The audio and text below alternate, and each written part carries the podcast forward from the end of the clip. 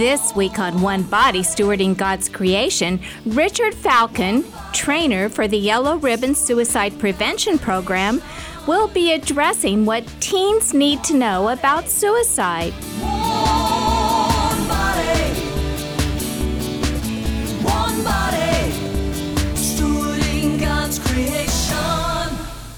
This isn't just for teens. School administrators, teachers, and parents will be interested in what Richard has to share. Richard is being interviewed by Divine Mercy Radio's on air host, Ken Billinger. Right now, I'd like to introduce Richard Falcon, uh, who is a, a, trainer for the Yellow Ribbon Suicide Prevention. He has trained schools, communities, and teens on suicide prevention, and Rick, Richard has worked in mental health for 15 years. He's currently the supervisor for the Compass Behavioral Health for the Children's Department, where he oversees the outpatient treatment, therapeutic education center, and preschool mental health. Richard has special training in suicide prevention, trauma, uh, informed care and therapeutic crisis intervention. He's a member of Our Lady of Guadalupe Cathedral in Dodge City. And we are happy to have Richard joining us this afternoon. Richard, we had a little chance to talk before you got on the air, and yes. I know this is going to be some great, much needed information. So thank you for being here with us. Yeah, thank you for having me. All right, we're going to just jump right in because when the community hears about a teenage suicide, people seem to be shocked and will often say they appeared happy, and that was one um, one of the things that seems like a common theme. How can suicide happen and, and none of the victims' friends or family suspect anything? Yeah, a lot. Um, a lot of the reasons is because teens do not talk to adults about their depression or suicide thoughts, and I think this is one of the problems that we have is we're not open to talk about suicide. So one of the one of the most heartbreaking things that I see is when I hear a parent that comes to me and they say, you know, I had no idea that my kid was even struggling um, with suicide or depression, and and the reason is is because they don't come talk to you. They are most likely going to talk to their friends about suicide. The statistic says that 93% of teens will talk to their friends about their suicide thoughts before they'll talk to an adult. Mm. So this is the issue. We need to get uh, teens talking not only to uh, their friends but to adults about the problems that they're having with depression and suicide. Well, we know the numbers are increasing, and can you tell us why that's happening? It's an uh, awful scary thought, but those numbers are certainly going yes, up. Yes, they are. So, to give you an idea of the statistics, it is said that one in five teens in the U.S. is seriously considering suicide. If you think about that statistic, it is saying that if you have a classroom of 20 kids there are four kids in there that are seriously thinking about taking their lives. When I go talk to schools, I'm, I'm seeing this. I'm seeing a lot of kids are struggling, and a lot of people don't realize that the kids are struggling. The other thing uh, about the statistics is Kansas has its suicide is the second leading cause of death in Kansas, but it's also the second leading cause of death in the United States. So, and the one thing that we struggle, and, I, and I'll keep saying this, is 90% of depression and suicide is treatable. 90%. But yet, our nation has one of the largest numbers of suicide. There is an alarming uh, statistic that just came out in 2015. So, there was a study done about teenage suicides, and it was looking at the ages of 13 to 18. And the study was done between the years of 2010 to 2015. And what the study came out was between those ages, between 13 and 18, in the last five years, suicide has risen by 31% mm. in the nation. This is the highest number uh, a rise that we have seen in suicides. So it's really um, concerning the experts uh, that deal with this matter. The other thing was in Kansas. Uh, Kansas, the CDC reported that between those five years, it rose 34%. So we are above the national average uh, when it comes to uh, middle schools and high school kids dying by suicide. So it is something that we're really looking into and trying to offset that problem. Well, this is certainly an incredible topic that we, we definitely want to address, and we're so glad you're here to talk about it. Now, is there a certain group of teens that may be more at risk for suicide, who they might be or why? There really is isn't. One of the biggest struggles I think communities have is when it's a really popular kid, and we see this quite a bit, where you know the kid is very popular, uh, they're doing well in sports, they have a lot of friends, and then one day um, they died by suicide. Uh, it really goes across all all genders, all all nationalities. Um, there really is no certain thing. I, and I think what the people need to understand is it's about depression. It's not really about your status. So it can affect even the most popular kid to the kid that is flunking school. So, yeah, it, it, it can affect everybody. Well, the interesting thing uh, you talked about, and in fact, uh, I know you shared a story with us uh, before we went on the air, um, uh, and I definitely want. Obviously, stories are important because people can really truly relate to that.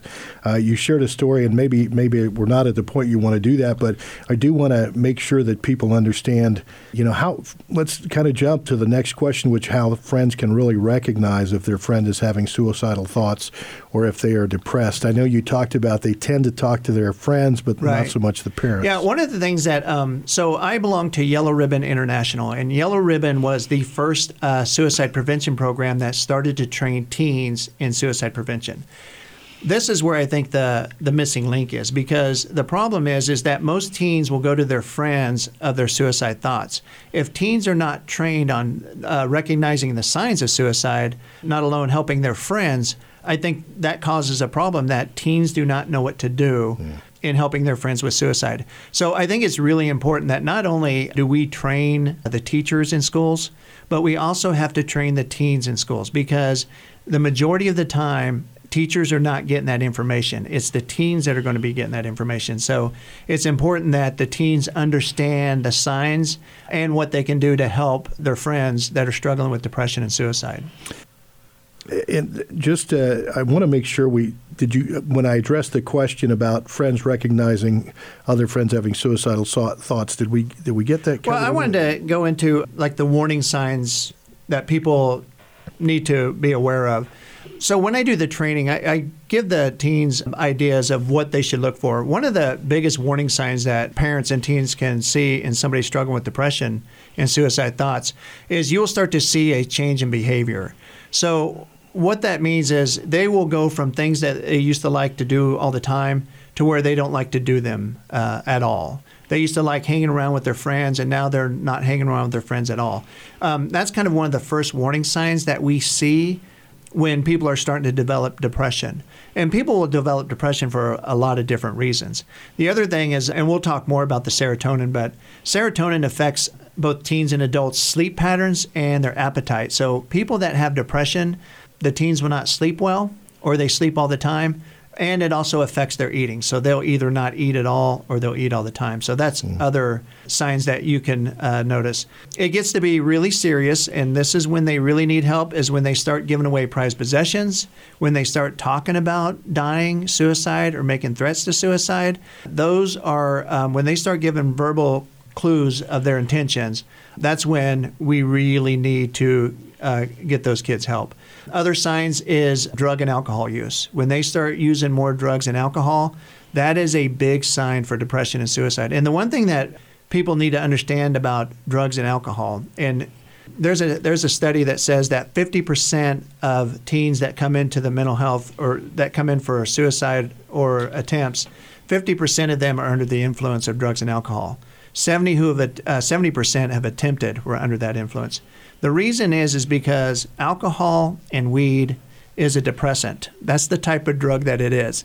So if you have depression and you take a depressant, you're going to get more and more depressed uh, to the point where you become suicidal. So it's very dangerous when people struggle with depression that they start to use drugs and alcohol, and that should be a big warning sign uh, that they're struggling with suicide. How should friends intervene? And I mean, what's the best approach there for somebody who says, "Oh, I've got a friend." You mentioned earlier. I guess I'll, I'll back up a minute. You said when you talk about this to kids, other kids recognize that Mm-hmm. yes, I have a friend that's dealing with this. How is the best way to approach that? Yeah, I think the best thing that if you if you have a friend that is struggling with depression and suicide is talk to them about getting help and then be there for them when they get the help. Be that supportive friend that will help them. I um, I have a story about when I was in one of the high schools because when we do the yellow ribbon training, it actually uh, teaches the kids the signs to look out for, not only for themselves but for others. But I had after the class, these two girls noticed that their friend was struggling with everything I had said you know, and and they knew that her friend had actually made two attempts, so she uh, tried to kill herself twice, and so these two girls came up to me uh, three girls, I'm sorry, came up to me, and the two friends come up and they say, "She needs to talk to you," and they leave her, which I just thought. Uh, you need better friends because uh, they left her there alone with me, and so so she starts crying and crying, and she tells me everything you said in this training is true. I have this, and I know I have depression, and so I asked her. I said, "Well, have you ever tried suicide?" And she said, "Yes, I tried twice." And I said, So what's going on? And she said, Well, it all started when my grandmother died two years ago. And, and this is what people need to understand about depression. Sometimes it's it's what we would think is a small thing becomes a major thing that just keeps adding more and more uh, to their lives. So her grandmother died two years ago, and she had been struggling with that ever since. Uh, more things have happened in her life to the point where she was uh, extremely depressed and then eventually became suicidal. We were able to get her into treatment, and she's doing fine now. Now, one of the things I did notice is when she said, You know, I, I want to come in, um, but she was afraid that her parents wouldn't be okay with it.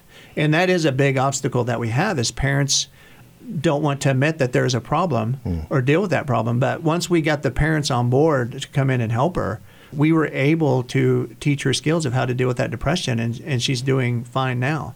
Would scare me because if she didn't come up and if that training didn't happen, uh, it might be another teen that we lost to suicide. Sure. So, yeah, it's really important that people get help uh, when they're struggling with depression and suicide, whether that be a, a local therapist, your local mental health, but uh, getting help. Again, it's 90% preventable.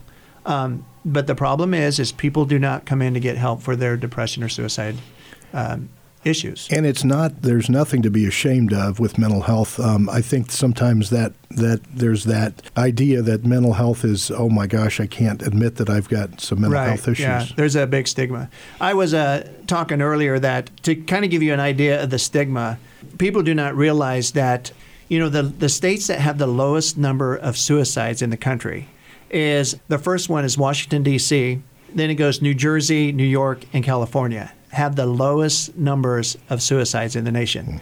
The highest numbers of suicide in the nation is Alaska, Montana, Wyoming, and and I know Colorado is fifth, and Kansas is 19th in the nation as far as where we sit with suicides. Now, what um, what a person once told me that was part of the Yellow Ribbon family, she said the reason why this is, and she she's been a therapist in both Kansas City, California, and New York. She said in California and New York, everybody in uh, New York has a therapist. That's just what you do. If you if you live in New York, you're going to have a doctor, a dentist, and a therapist. And it's not. It's pretty common for everybody to seek therapy on the east and west coast. But in some for some reason in the in the middle states, uh, it's very taboo. Nobody has a therapist, and nobody wants to talk about therapy. And she feels like this is the reason why the stigma is causing such an alarming rate of suicides in, in our part of the country, is because we don't go seek help. Therapists, um, you know, one thing I always tell the schools is every kid should learn skills of how to deal with life. And that's what uh, mental health does, is it teaches them resilient skills of how to deal with life. Every kid should learn coping skills um, regardless if they need it or not. So for me, therapy is just something everybody should do because at some point in your life, things are going to get tough, and you're going to have to uh, know how to deal with them and have the skills to deal with them. And I think a lot of our kids in the Midwest do not know how to deal with it. it. is really no different than saying I've got a doctor's appointment or I've got a dentist appointment. Um, you know, there's there's our physical health and there's our mental health, and there's Yeah. uh, so there's no shame in the fact that Right. we seek mental health. Yeah, and there's a big there's a big correlation between mental and physical health, which is another topic about the adversary childhood experiences. But if you have bad mental health, it's going to cause your physical health to be bad, and vice versa. If you have bad physical health, it's going to affect your mental health, and we know that now that both of those, um, for you to be a healthy person, have to be have to be looked at um, Yeah. And monitored. So when someone commits suicide or attempts suicide, what's happening that this action really isn't the person's true self? Right. So what we know is the reason why uh, depression happens is because, and, and I explain this to the kids and the adults when I do the training. There's a chemical in the brain called serotonin. Now, the way that serotonin works, and, and serotonin is what makes people happy. So, and, but serotonin also affects a lot of different areas in the body, not just your happiness. But what happens with serotonin is if you have a full cord of serotonin in your brain and it's working like it's supposed to be doing, you're a happy person. People that are happier because of how the serotonin is working. Now, what happens is, and this is normal, every brain does this. If something traumatic happens to you, let's say I always use the analogy of my grandmother dies because I lost both my grandmothers and uh, it was very sad. So when my grandmother died, my brain processed that information. My serotonin went from a full quart to three fourths of a quart, and I start crying. The reason why I cry is because my serotonin levels came down. And what's supposed to happen in the brain is your serotonin levels come back up to a full quart, and then you stop crying. Uh, the problem is, is every brain's different. So if my grandmother died, I might cry for two days. If your grandmother died, you might cry for four days. And all that means is serotonin took longer uh, in your brain to bring it back up to where you're happy. Now, what causes depression is this: is not always is serotonin at a full court. So if you had uh, serotonin at three fourths of a quart and something traumatic happens and it burns down to a half, well, your brain's going to try to regulate it back up to a full quart and it can't. So it brings it back up and then it comes back down to a half. It brings it back up and it comes back down to a half. This is what we call depression. Because depression is caused by the serotonin's not doing what it's supposed to be doing for whatever reason. Now, if your serotonin burns all the way down to where it's to a quarter or nothing, this is when you start having thoughts of suicide. Because all the serotonin happiness is out of your brain, and the pain is so severe that the only way that people know how to deal with that pain is to end their life because they don't know any other way to deal with the, the pain of, of the serotonin being gone. Now, we know in the mental health there's two ways that we raise serotonin levels up.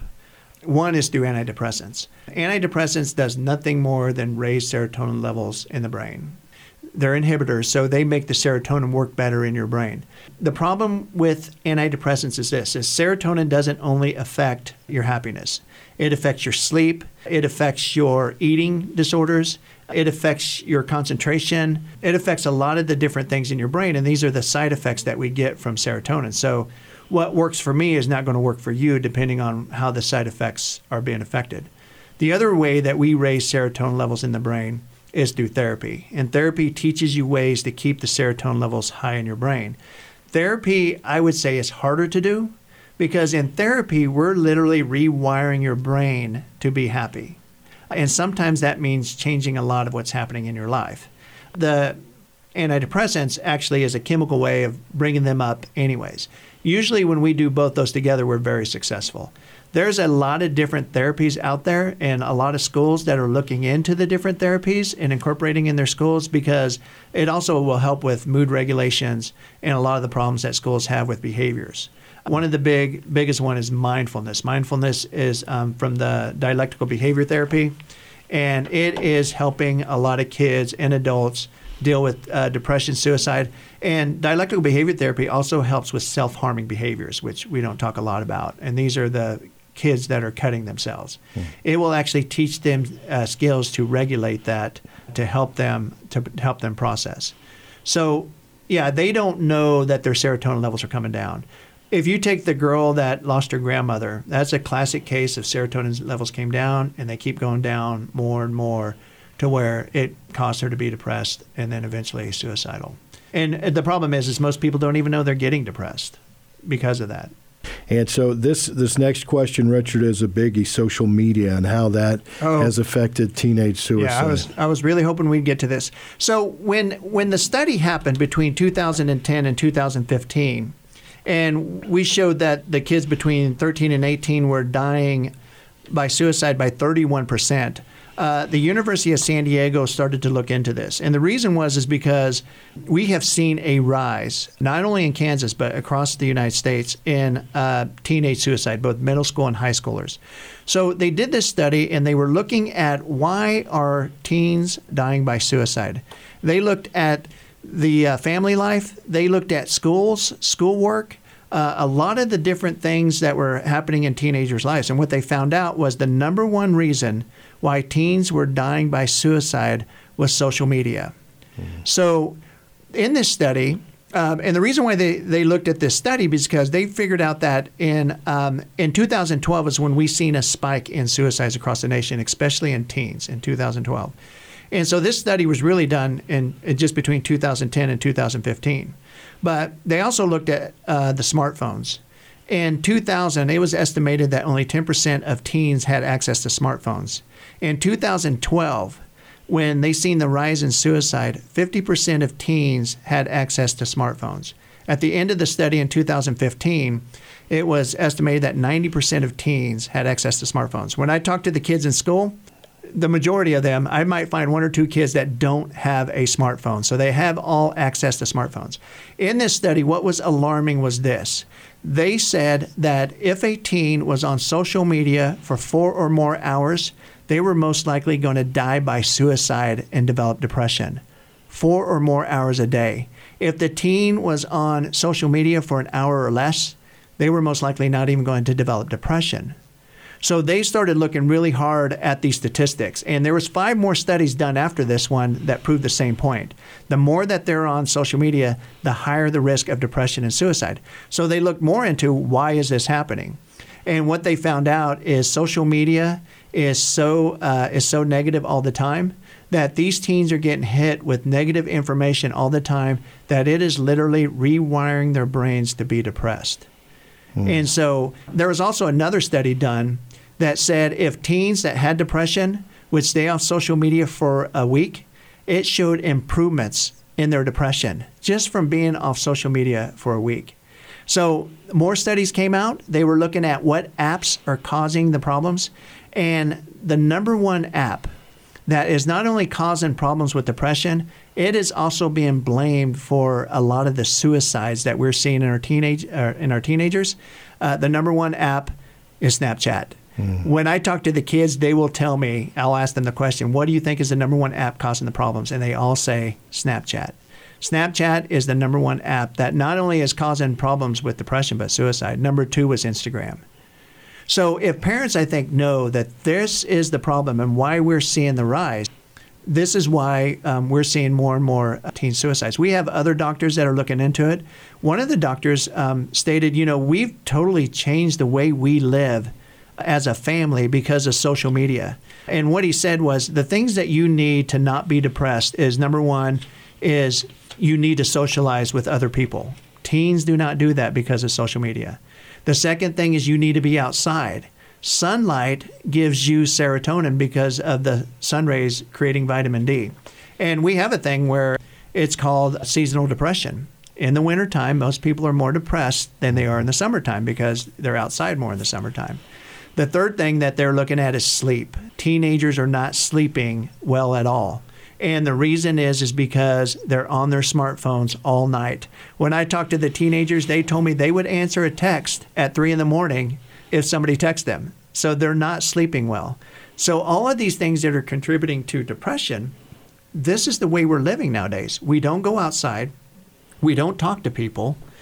We don't stay active. There's another doctor who said this, and I don't I don't know if he was being serious or or not, but he made the he made the um, statement that if people would exercise 30 minutes a day vigorously for 30 minutes a day, it's as equivalent as taking a, an, an antidepressant just from exercising 30 minutes a day. And he was saying the problem too is we don't exercise anymore. You know, most people don't go outside more than 15 minutes because everything is based indoors. So there's a lot of studies that are going on about what's causing our uh, teens to struggle, but it's all coming back to social media. They need to realize that that is the problem and is causing a lot of problems. I think one of the things that um, I looked at too is, you know, when I was growing up, you know, I might have been bullied at school from eight to three. And then I went home and I wasn't bullied anymore. But these kids can actually be bullied 24 7 hours a day. I mean, they can get hit on social media all day. And what I notice about a lot of the teens is they don't even know how to shut it off. They don't know how to block the bullies. They don't know how to turn their phones off. They'll just keep taking it over and over, and it's causing major effects in their depression. So that is a big study that came out. A lot of doctors are looking into it, and it's causing a lot of problems. Hmm. That's uh, yeah. That's we hear that we hear talked of, and I, I want to jump back because I know you talked a little bit about this, but I'm going to jump back as we talked about it pretty much early on in the show. But kids that seem happy but commit suicide, are there signs there? I don't know if we really talked about that, but but that kids that really seem happy and upbeat, Mm-hmm. and, and it, it's it's almost a, I guess it sounds like how's that possible? Right. You know. That and that that happens quite a bit, and we're seeing this in a lot of the uh, in a lot of our communities. And keep in mind that 85 percent of the teens will give signs that they're struggling with suicide. So you know, there's that other percentage that do not. But a lot of what we see is when we have a a kid that is very popular, well in sports, it looks like they have everything going for them. We do not really look for the signs of depression, and it, so it goes it goes hidden from everybody until something happens. In one of the videos of Yellow Ribbon, Dale and Dar talk about a kid that um, after they did their um, presentation, this kid that came to him, he was a good looking kid. He looked like he had everything going for him. And this kid was actually voted valedictorian of his school. So he was the most popular kid. Uh, he was a straight A student. Everybody liked him. And he had actually came up to them and said he had he he was going to kill himself. And he, mm. he came to see what they wanted to you know what they had to say. And after the training when he understood you know what the problem was he is now a very successful lawyer.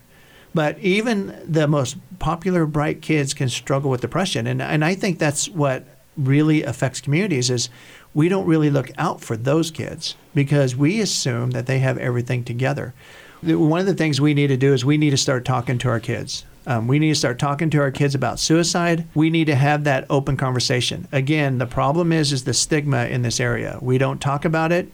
We're hoping that it's not happening to our kids, and we're hoping that it goes away. The other thing that I will say is if your kid is struggling with depression, it is not going to go away. It is not going to go away by itself. It will probably actually get worse. It's really important that teens and parents understand that um, you have to treat it. You know, I uh, earlier I kind of talked about when somebody has cancer, and I look at it the same way. If you notice you have cancer, the first thing you do is go get treatment for it to stop the cancer. Depression is no different. If you have depression, you need to go get treatment to stop the depression. If you don't, it will get worse and you will die. Uh, we need to start treating mental health like we do our physical health because they're both related. Mm-hmm. But yeah, the sooner you can help with the problem, you know, the better the better results you're going to you're going to get. We need to take a short break right now, but stay tuned to Divine Mercy Radio. Whether you're listening via radio computer, smartphone app, or Amazon Echo, please know we'll be right back with more from the trainer of Yellow Ribbon Suicide Prevention Program, Richard Falcon.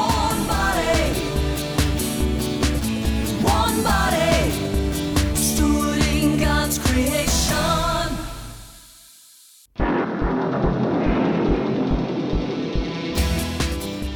We're back on One Body Stewarding God's Creation. One body, one body, stewarding God's creation. with Richard Falcon, trainer for Yellow Ribbon Suicide Prevention Program.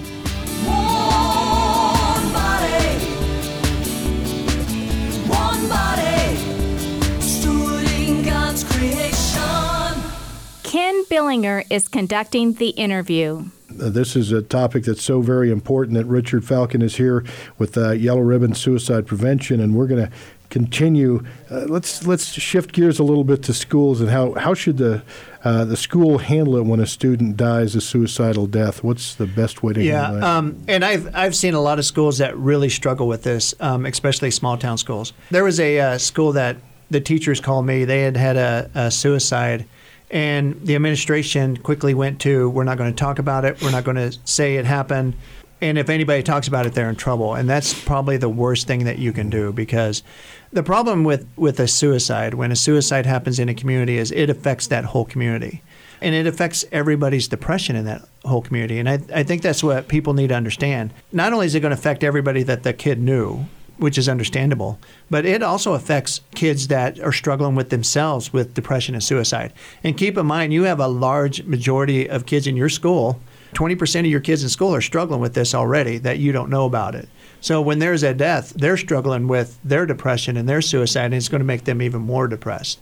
And the other issue is you you're going to have uh, people who know somebody who has died by suicide, and it's going to affect them because it brings back those feelings of a family member or a friend that has died by suicide. So it's really uh, it's really important that schools start talking to their kids about suicide and about the depression. You need to have that open channel uh, to talk about it. The problem with depression and suicide is when people get depressed, they go home, they don't talk to anybody, and it becomes more and more of an issue to where they start attempting. The best thing that can help them is when they're able to communicate about their depression and suicide to get the help they need. So the first thing is if a, if a suicide happens in your school is make sure that the kids and the counselors and the teachers are all talking to make sure that everybody's okay. Make sure that they're doing well with their depression and their suicide and keep that uh, channel open. I know there's big controversy about should you do something for the kid.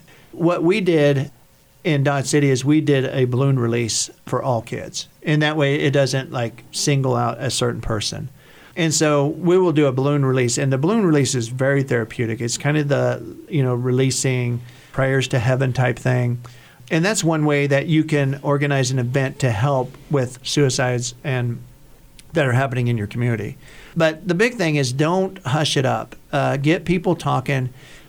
And if people are really struggling, get them the help they need when people talk about the copycat effect, it's really not a copycat effect. It's it's because there's a lot of kids that are struggling with their own depression, and it gets worse because somebody has died by suicide, and so then they start attempting suicide. Um, it's all about the depression and getting help for the depression. So yeah, that's a lot of the different things. There is also um, the Kansas has a after suicide packet that schools can get that can be sent to them about what you know how you talk to the media about suicide um, how do you talk to your parents and so on and so forth that gives you a step by step of how how to, how to deal with it Well, I think one of the things you talked about here, and, and maybe just a moment ago, you talked about copycat. Maybe that's what this refers to. Is is there such a thing as teenage suicidal ideation? there is ideation Now, um, what is? I'm not. I'm not familiar with that. So, it's when uh, it's when the thought of suicide is is in a person's head. Um, again, I think what the focus needs to be is anybody that's struggling with suicide. You know, the best thing that you can do is get them the help that they need, whether it be your local therapist or the mental health. Because if they have problems with suicide, it, I mean, it's it's it's going to get worse. Um, there's a such thing called a uh, suicide continuum. Uh, this was actually created by a doctor in Maryland. Uh, I do know his name. It's Robert Schmidt. He is a yellow ribbon uh, trainer, and he's one of our doctors that I've talked to. Um, that gave me all kinds of information. Uh, very, very smart uh, guy who's been doing yellow ribbon for 10 years in his community. And he, he was talking about this continuum of suicide. And what he said was, you know, what happens is when kids are struggling, you know, they'll have the thoughts of depression, then they'll attempt, then they come to the emergency room or the mental health. The mental health will assess them and say, you need treatment. And then what happens is that teen will not get treatment until three or four months later when they uh, get extremely depressed again. They make an attempt where they try to kill themselves. They come in to the emergency room. They do an assessment. They say, you know, you really need to treat your depression and suicide. You need to come into mental health and work on it. They don't come in, you know, and so the continuum keeps going until one day they do actually die. The key is, is um, if somebody is coming in, they need to start the treatment. They need to actually work on their depression to overcome it. Uh, in your opinion, Richard, do teenagers understand that death is final? Not when they have uh, depression, because again, the problem with the brain during depression is they're really it's not really about death. It's about dealing with the pain. So they're not really thinking about the consequences of death. They're really trying to deal with that pain and how to stop that pain. And the the and you know keep in mind that when uh, the serotonin is depleted in the brain, the brain is not working correctly. It's it's uh, they're struggling to make sense of anything. So it's really not about um, that they understand about death. It's just that their brain is really hurting, to where that's their only alternative to stop that pain. It's always about the pain and not so much about the death. So yeah, I don't think they're really looking at the death being long term. They're just focusing on the pain and how do I how do I end that pain? Uh, and I think that answers a question that a lot of people bring up is don't kids or people who decide to commit suicide think about how this is going to affect others once they're gone? And again, I think that really kind of addresses that question. Right. Yeah. When you know when people get extremely depressed, and when I talk to uh, kids that have been at the very low, you know their brain is telling them things that are really not true. Their brain is telling them that you know if I die tomorrow, nobody will know, and nothing good is happening in my life, and all this stuff, you know, all this stuff is just bad. Bad, bad. Now, one of the things that we teach in the Yellow Ribbon is when you're working with somebody that is very suicidal, and and one thing that you can do to help them, and this is a, a therapeutic technique, is if you can have that person come up with three positive things that are happening in their life, and they have to come up with it, it will start to rewire that brain. And I've had that happen where a guy called me and he says, I'm with this girl and all she talks about is she's wanting to die and I can't and I can't get help for her and I'm I'm sitting here with her and she's wanting to die and I don't know what to do. And I said, see if you can get her to come up with three positive things that are happening in her in her life. And that will reduce the thought um, by 70 to 80 percent of suicide if you can have them come up with three positive things. Another thing I want to state is if you have somebody that has threatened suicide, and, and we talk about this in Yellow Ribbon, the first thing you need to do is do not leave that person alone. Even if you're not sure if they're suicidal, you need to stay with that person. If you stay with that person, they will be fine. People get in trouble when they're left alone. The second thing is let them talk, listen to them, and then third thing is get help. Whether that's called the suicide hotline number or call your local mental health number or even if you call the police, the police will come and help you with that person. But the big the big thing is do not leave them alone. Stay with them uh, when they're in that in that depressive state. Some great information. What other aspects of teenage suicide would you want their peers and, and parents to know about if you're talking about the different aspects? And uh, because obviously we've covered a lot of stuff here, a lot of great information, but Yeah. some other thoughts you might have. The, the biggest thing that I think for teens, well, definitely for parents, and we'll talk more about this in parents, but for teens, having depression is not something to be ashamed of. Um, so I, you know, I had a teen ask a question actually at the last training I did, uh, and the question was like, "So am I burdened with this forever?" And and the answer is no, and more so no is if you will embrace uh, your depression and really understand it and work with it. Depression can be very successful, but it's it's a lot of work, um, and and sometimes it's not easy depending on where you are with your depression. If you start to see the first signs of depression, it's easier to fix than if you've attempted several times. The big issue is don't be afraid one to talk about it and to get the help to to help with your depression. Again, it's ninety percent treatable. We uh, we can help uh, people with depression if they would come in and get help, uh, and we've helped a lot of people be successful with their depression. So The, the the one thing we talked about a little bit is just the whole idea of uh, you know the mental health and being taboo to to get you know to get, seek to seek help. Do you think that, that sometimes too when we, we talked about you talked about school administrators kind of you know wanting to just brush it under the rug and not talk about it. Are there pe- people that just because of it's like they don't want to deal with it that maybe turn a blind eye to it as well? Go, Oh, I if think- I just if I don't think about it, it'll go away. Right. Yeah, I think that happens a lot. I think it happens with parents and schools. So I think you know schools uh, do want don't want to don't want to admit that there's a problem, and so and, and they and they see they they assume that you know if we don't talk about it, we don't deal with it, it might not happen. The problem is is it's going to happen because uh, the statistics are alarming. You know, one of the things I think we need to look at is is in five years Suicide has risen by 31% between those ages of 13 and 18. And I talked to a psychiatrist about this. Uh, if it's risen by 31% in five years, what's going to happen in 10 years? Because it doesn't look like to me it's slowing down or we got a handle of it. So it's, I think it's a point where every community is going to have to take this seriously and work on prevention of how do, can we help our kids that are struggling. Uh, if you're in a community and you honestly believe that you do not have a problem with suicide, then you're really scaring me because you obviously do not know the kids in your community. Again, the statistic is one in five, and in some communities it could be one in four and one in three. But the high number of that is one in five kids are hmm. struggling with it in your community. So, and you know, the other thing to keep in mind is if you had a suicide in your community, they estimate that you had 100 to 200 attempts in that community. Meaning, for every one suicide, there was 100 kids that have attempted suicide that we don't know about. So it's something that every community needs to take seriously and start looking at it and create a plan of how we can help kids that are struggling with depression and suicide. One of the things that we do when we go into schools is create a protocol. I'm amazed at how many schools do not have a protocol for suicide. And it's because they don't know it exists and they never had to deal with it. But, you know, it's better to be preventative than it is to deal with the after effect. I mean, you want to make sure you have things in place when kids are struggling. Mm. So, yeah, I, I do see that a lot, and I see parents that do that.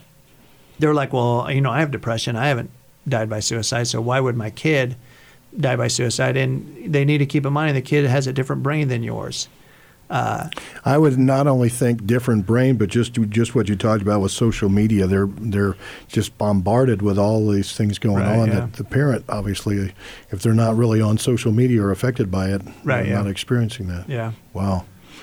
So, Richard, what other aspects of teenage suicide? Well, I guess we did kind of talk about that. The other aspects, we've kind of covered some of those questions. But you talked about, and there's power in stories, and I know you shared some stories with us uh, before we went on the air. Some any other, as we, we're going to shift gears here very soon, but any other thoughts that you have or things you want to share with some of the young people that may be listening or anybody listening for that Well, matter? um, one of the things that I that I feel like that works in a community, and we kind of talked about this earlier, is about Yellow Ribbon. You know, Yellow Ribbon was the first suicide prevention program to train teenagers. Uh, before it was even popular to train teenagers, it started in uh, '94, and actually, Yellow Ribbon is uh, celebrating their 25th anniversary. And the goal with Yellow Ribbon was we need to, and it was actually made just for teen suicide. Since then, there has been other programs that came out that copy what Yellow Ribbon does, which they're all great. But one of the things that we really like to do in a community is not only train the teens, but to get the teens involved.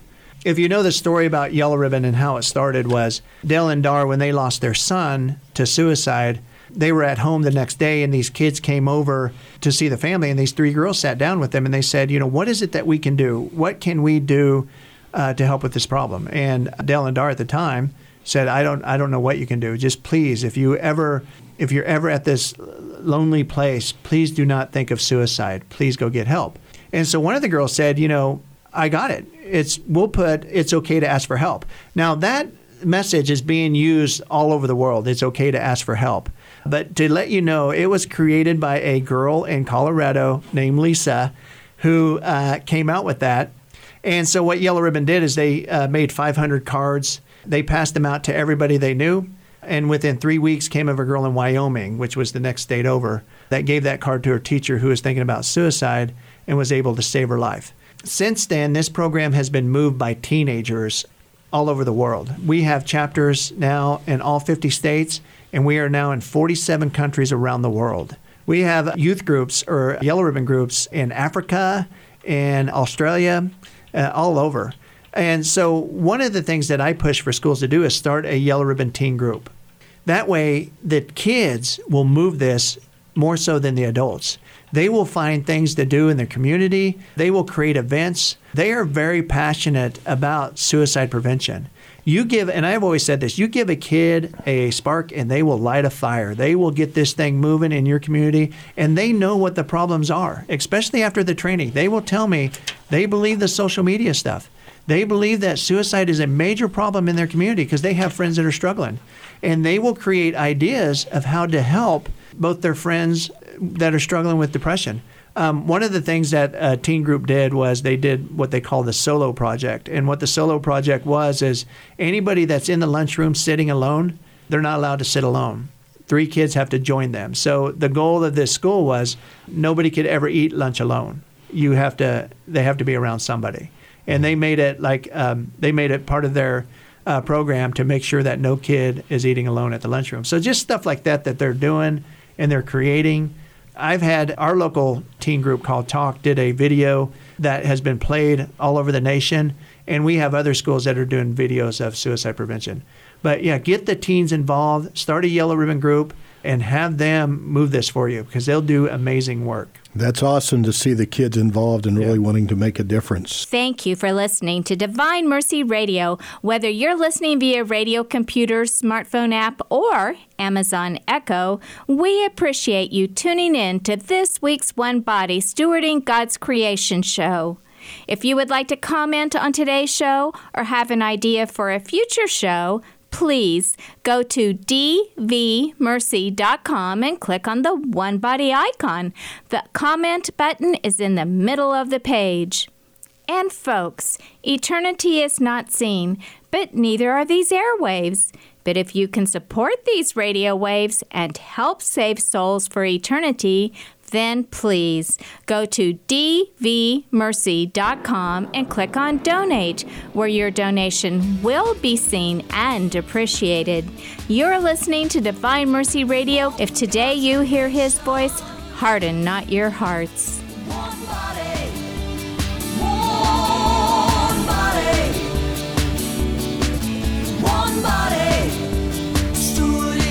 God's creation.